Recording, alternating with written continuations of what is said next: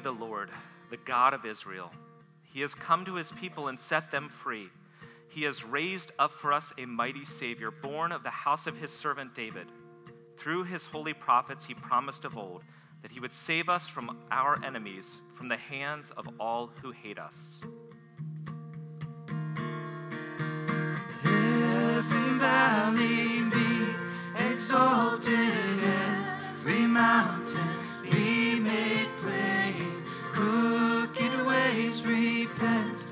Straighten all creation, bend in praise. He promised to show mercy to our fathers and to remember his holy covenant. This was the oath he swore to our Father to set us free from the hands of our enemies, free to worship him without fear, holy and righteous in his sight all the days of our life. Every valley every mountain be made plain. Crooked ways and all creation, in praise. And you, my child, shall be called the prophet of the Most High, for you will go before the Lord to prepare his way, to give his people knowledge of salvation by the forgiveness of their sins. In the tender compassion of our God, the dawn from on high shall break upon us, to shine on those who dwell in darkness and the shadow of death, and to guide our feet into the way of peace. Every valley be exalted, every mountain be made and straighten all creation,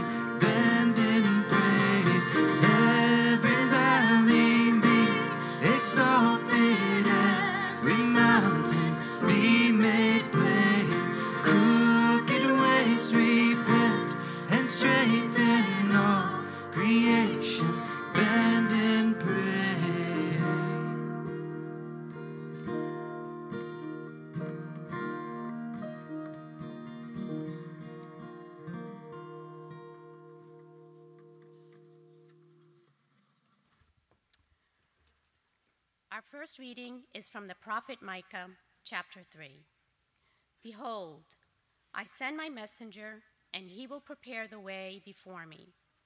And the Lord, whom you seek, will suddenly come to his temple. And the messenger of the covenant in whom you delight, behold, he is coming, says the Lord of hosts. But who can endure the day of his coming, and who can stand when he appears? For he is like a refiner's fire and like fuller's soap. He will sit as a refiner and purifier of silver, and he will purify the sons of Levi and refine them like gold and silver. And they will bring offerings in righteousness to the Lord. Then the offering of Judah and Jerusalem will be pleasing to the Lord, as in the days of old and as in former years. The word of the Lord.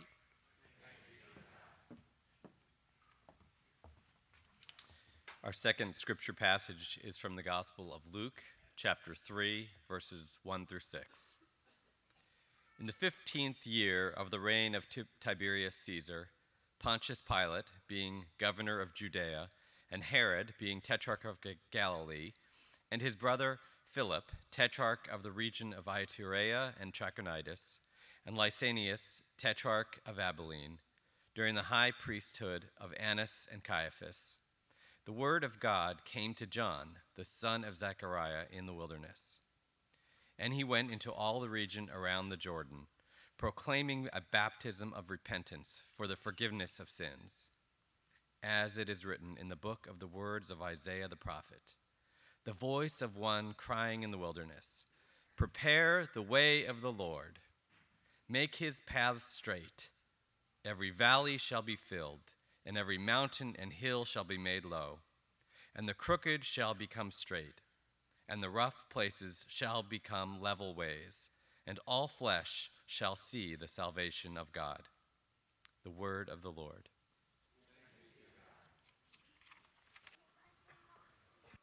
Good morning. Let's pray together. Dear Lord, we thank you for the good and right and true words that we have both said and sung this morning. You know the particular need many of us have to hear those way, way down to our toes. The grief we carry in light of the events of the past few days in this dear family. I thank you for the words you've given us in Luke this morning and ask for your anointed care as I seek to preach and teach on them to people who desperately need to hear them. We need a reminder of just what Advent means. Help us leave with that this morning. In your name, amen. Amen. Well, good morning again. If you're here and you weren't here at the beginning of the service and you're looking at your bulletin and seeing that Johnny Cursina is supposed to preach, you might be saying, Wow, I've never seen Johnny look so handsome as I do this morning. Um, it is a, a, privilege uh, to be here as often as I am. You know that, that we love you, my wife and I, and our church, Church of the Ascension, loves you. And it's a privilege to be able to be here this morning to help carry some of the burden many of you carry with the passing of Brian Barry. We've been praying for Holly and Brian for many years. And uh, my, my church council is praying for you this morning. My wife is praying for you this morning. So, again, I'm privileged and honored to be here. I want to read to you a song okay, an, an important text, one you haven't heard yet this morning. And as I read to you this song, I want you to ask yourself Have I heard this song before? Hello from the other side. I must have called a thousand times to tell you I'm sorry for everything that I've done. But when I call, you never seem to be home. Hello from the outside. At least I can say that I've tried to tell you I'm sorry for breaking your heart. But it don't matter. It clearly doesn't tear you apart anymore. Raise your hand if you've heard those lyrics, those words sung. Look around for a second. Raise your, everybody keep your hand up. Pretty much everybody has heard the lyrics, the, the first verse of that song by Adele that just came in to being about a month ago, about five weeks ago. Um, it's a haunting and beautiful song. It, it combines Adele's gifted, open hearted storytelling, her ability, this kind of, this is her life, her luxurious melodies and harmonies, and of course, if you've heard it sung, her titanium vocal cords, right? That these, all this package comes together to produce this beautiful song. And the fact that we've all heard it pretty much is astounding. I, we, we did this in our small group at church on th- Thursday night. We looked at the, all the lyrics of the song together. And I asked that same question How many of you have heard it? Many people had not heard Adele sing it, but it's trickled out so far into the culture that mel- almost everybody had seen the Saturday Night Live parody of it. And if you look up Hello Parody online, there are dozens of them already.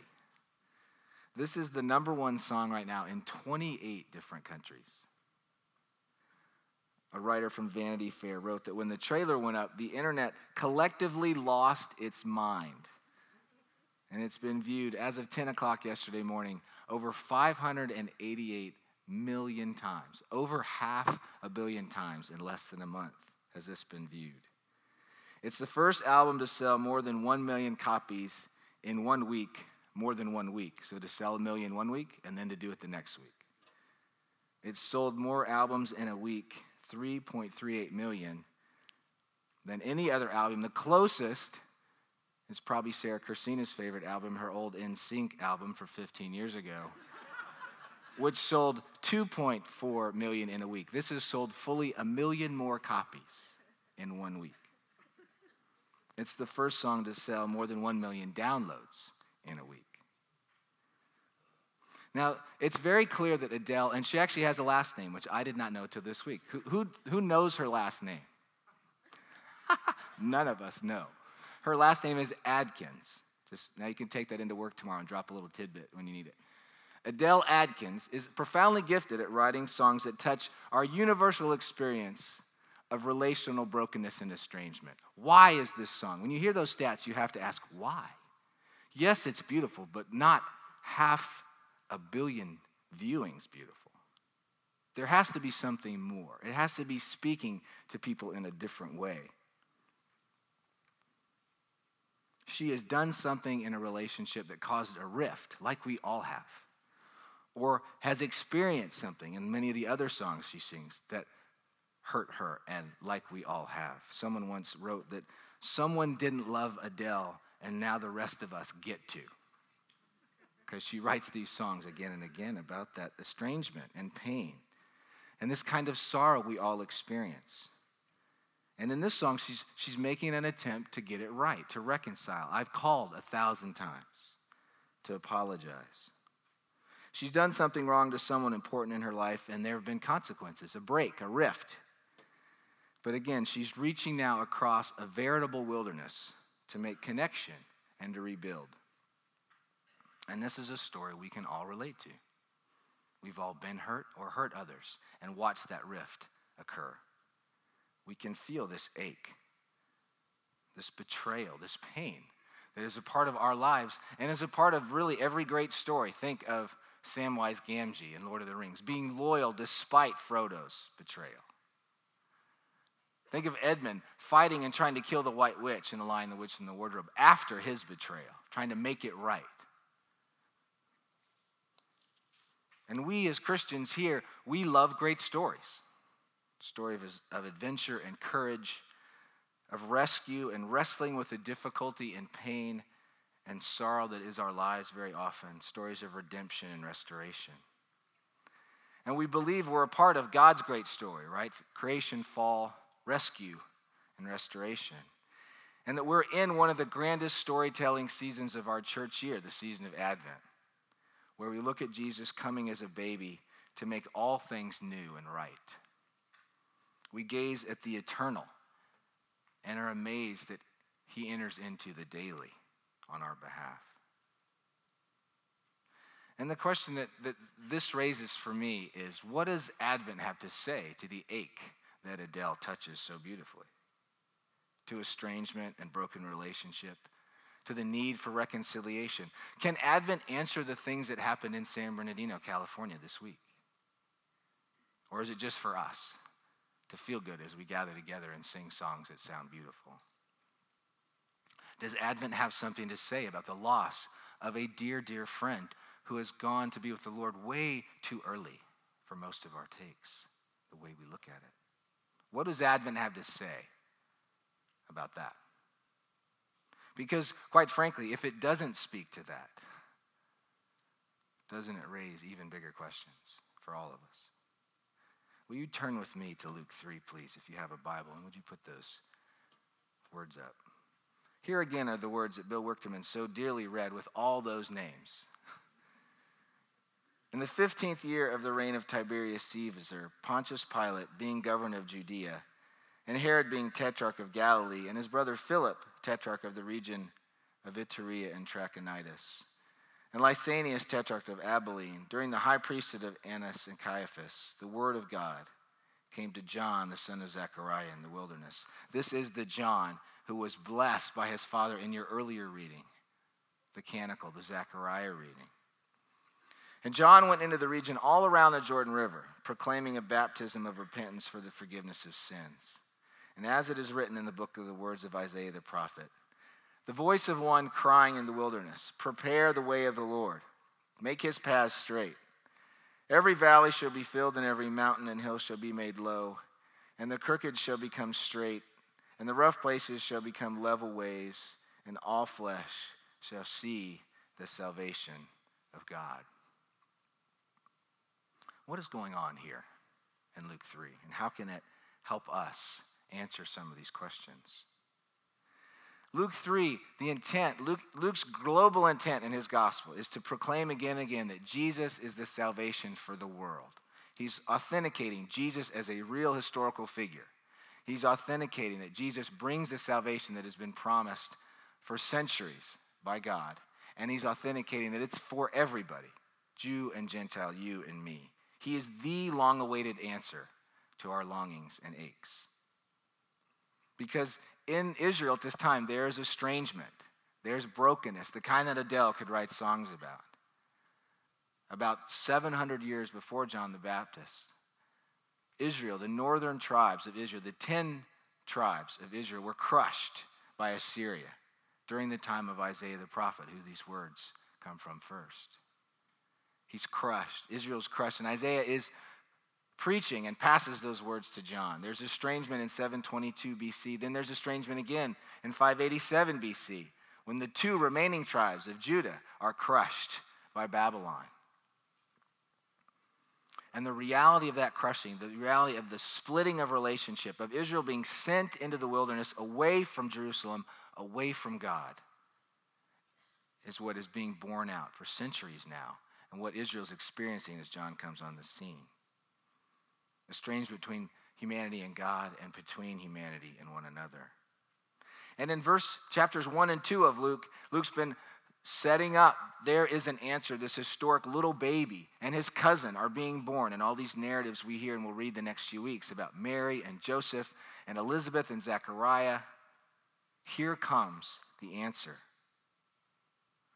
but chapter 3 is a big jump because we move from jesus at age 12 at the end of chapter 2 to jesus and john around 30 at the beginning of chapter 3 it's this huge jump in his telling and as he's done it, then he, he sets us again in the historic narrative. He reminds us what's going on. And picture the power structure that he's describing. You know, over here in Rome, we have Tiberius Caesar. And then down on a local level, we have Pontius Pilate. And then on a more local level, we have these sons of Herod the Great, Herod and Philip and all these other guys here. And then in the temple, we have Annas and Caiaphas. And that's what makes the press. That's what's on the front page. The actions of those guys, that's what looks like is really history making, these big power structures. But then Luke takes us way down into this baby in the first two chapters, this little baby born in a manger, and then his cousin. And his cousin, what we find out, goes and lives in the wilderness for probably 15, 20 years by himself, him and God. If you read through those chapters, I hope you're reading through one of the Gospels in your own Advent time. You'll see how God stitches us into the right family. Like Elizabeth, his mother, gets pregnant, and what does she do? She goes into seclusion for five months. John the Baptist was uniquely prepared for what God was going to ask him to do by the parents he was given. His mom can, be, mom can be in seclusion for five months. He can go and be in the wilderness all this time. He's been preparing, and his cousin Jesus has been preparing, way off the global scene.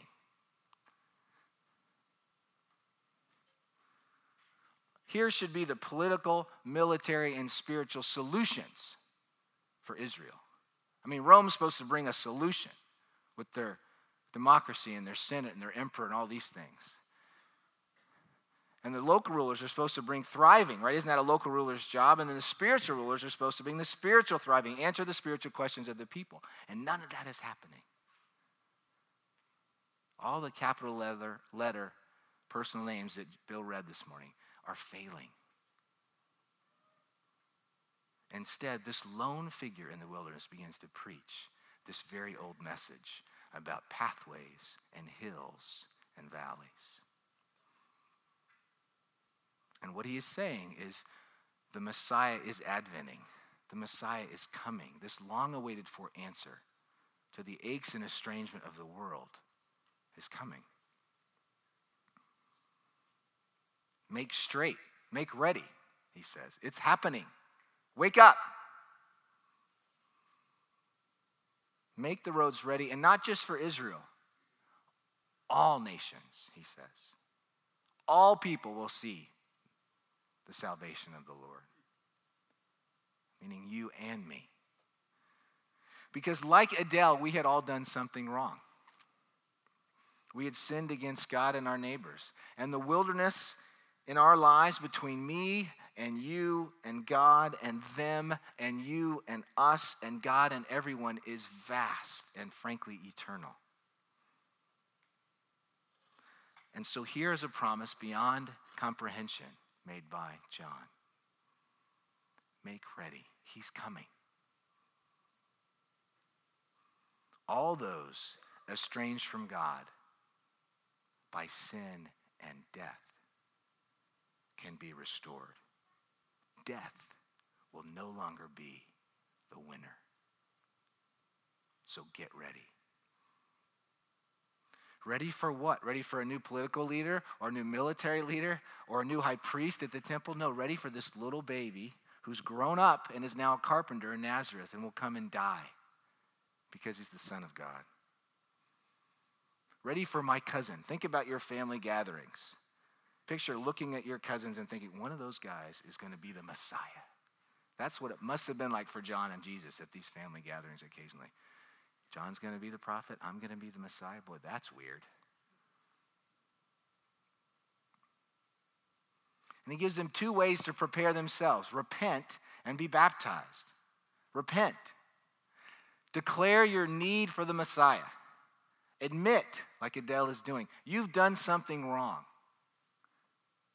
Admit your sin and need for God and your desperation.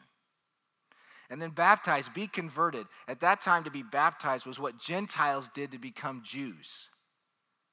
So, this is a push for John. What he's saying is, all you Jews should realize that you are as low as the Gentiles. You're as far away, as we heard in Ephesians this fall, as the Gentiles. You should be baptized. You should start from scratch, just like the Jews. Repent and be baptized.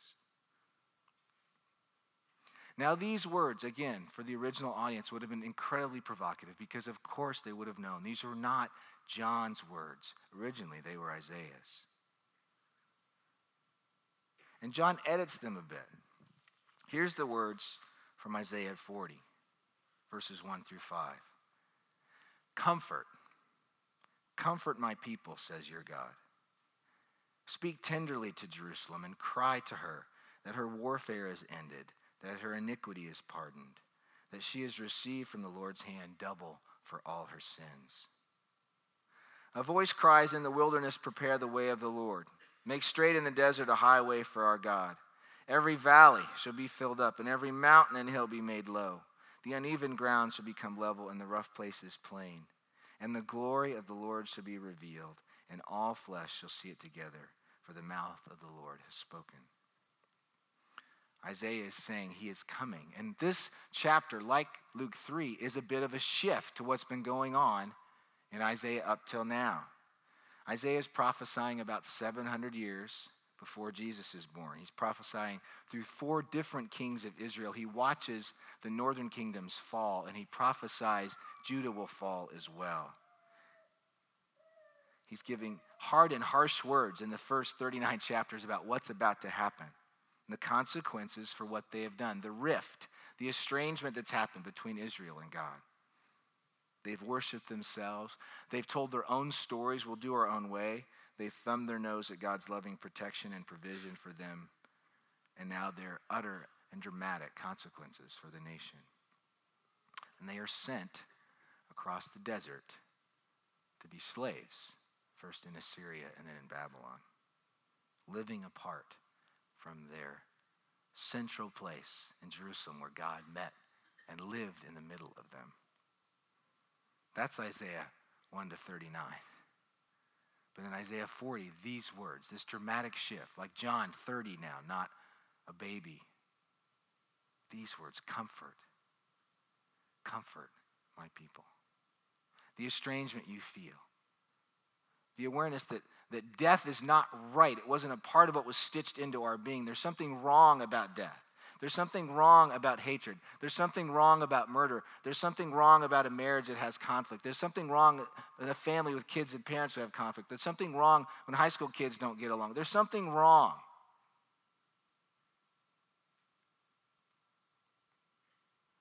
God is saying in Isaiah 40, but I will send the one who is right.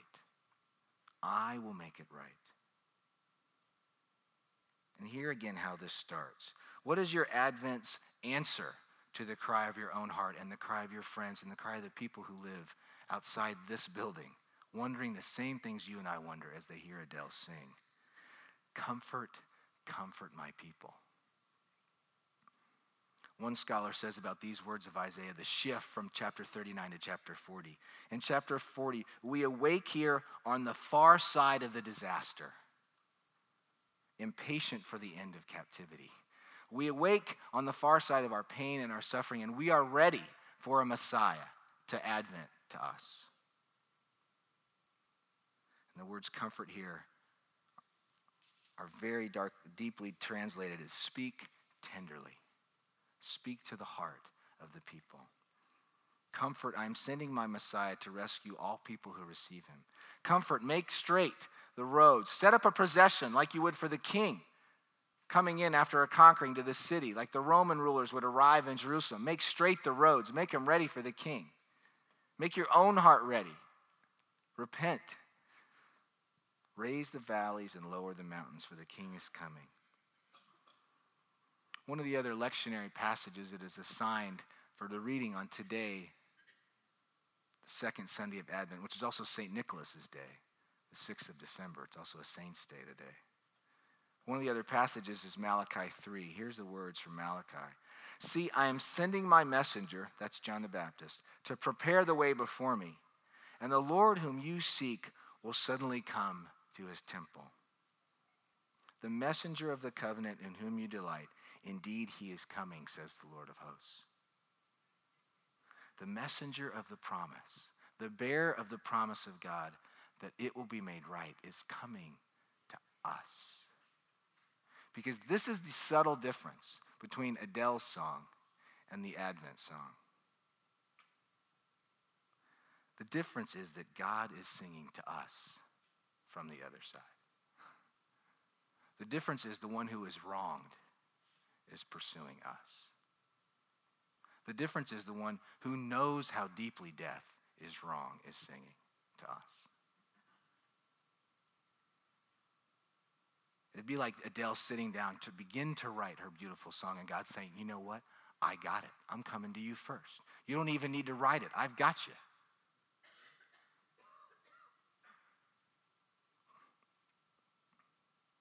God who is wronged is moving to us because he wants relationship with you and me. He wants you close. The God of the universe wants you close to him. That's what John the Baptist is saying. That's what Isaiah is saying. God wants Israel back. Because without God, the wilderness of our distance with Him ends in death. Without God, the wilderness of our distance and estrangement from Him ends in death. It's why the estrangement of our lives that Adele sings about so well is so common. We all feel it and taste it. It's a taste of death because hell is utter estrangement from God and everyone else. That's what hell is. So when you feel that pain and it feels so real, physically, emotionally, spiritually, it's because it is a hint of what hell will be like.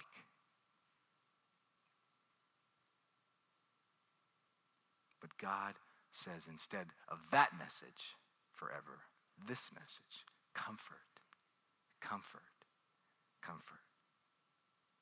Only the move of God down the crooked pathways of our lives can heal something as dark as the shootings this week in Colorado and San Bernardino. Only the move of God down the crooked pathways of our lives can heal the sins of my own heart and your own heart. Only the move of God down the crooked pathways of our lives can heal the wrongness and the inherent sense of displacement of death itself. Be someone young or old, but especially for someone who died as a father and a husband to young children. Because death was not supposed to be a part of the system.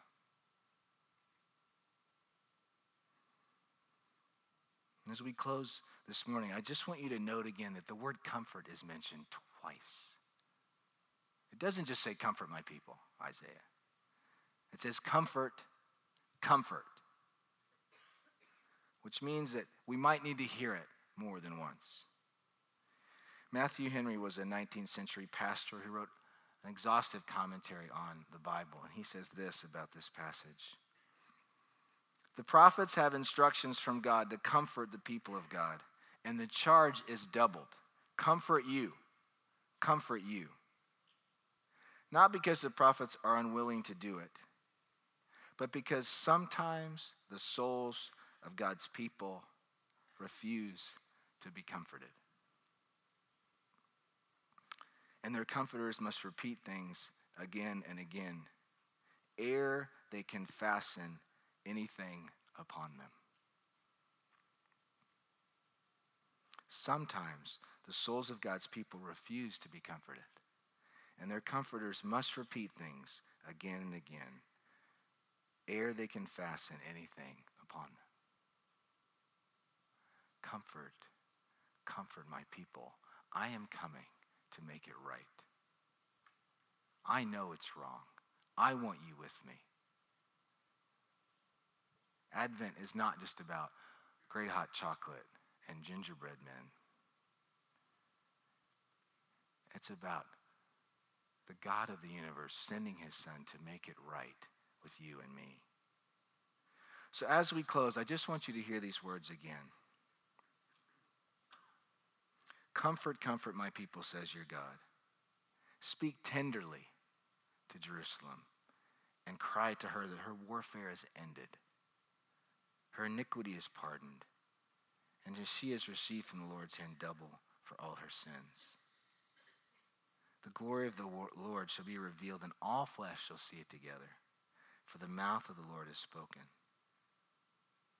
The mouth of the Lord that says, I am coming. I hate death. I hate the implications of sin. But I love you, and I will make it right. Let's pray.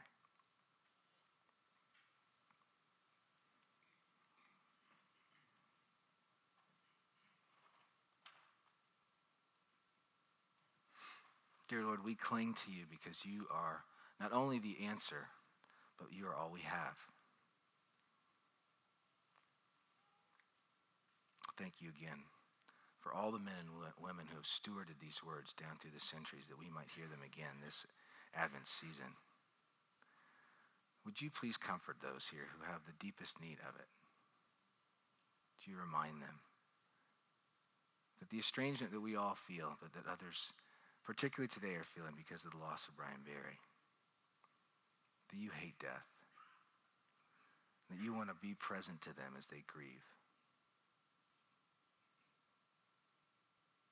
Comfort those, Lord, this week who have a hard time hearing it. And may this community be people who speak it to each other again and again and again. In your holy name, amen.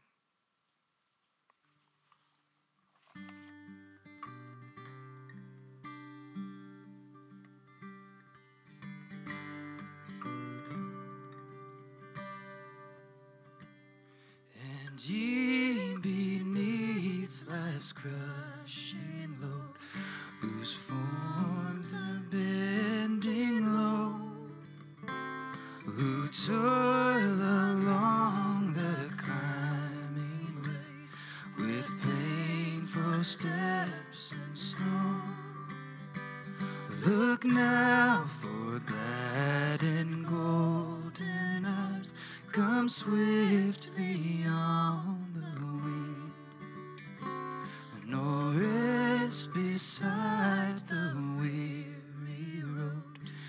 and hear the angels sing.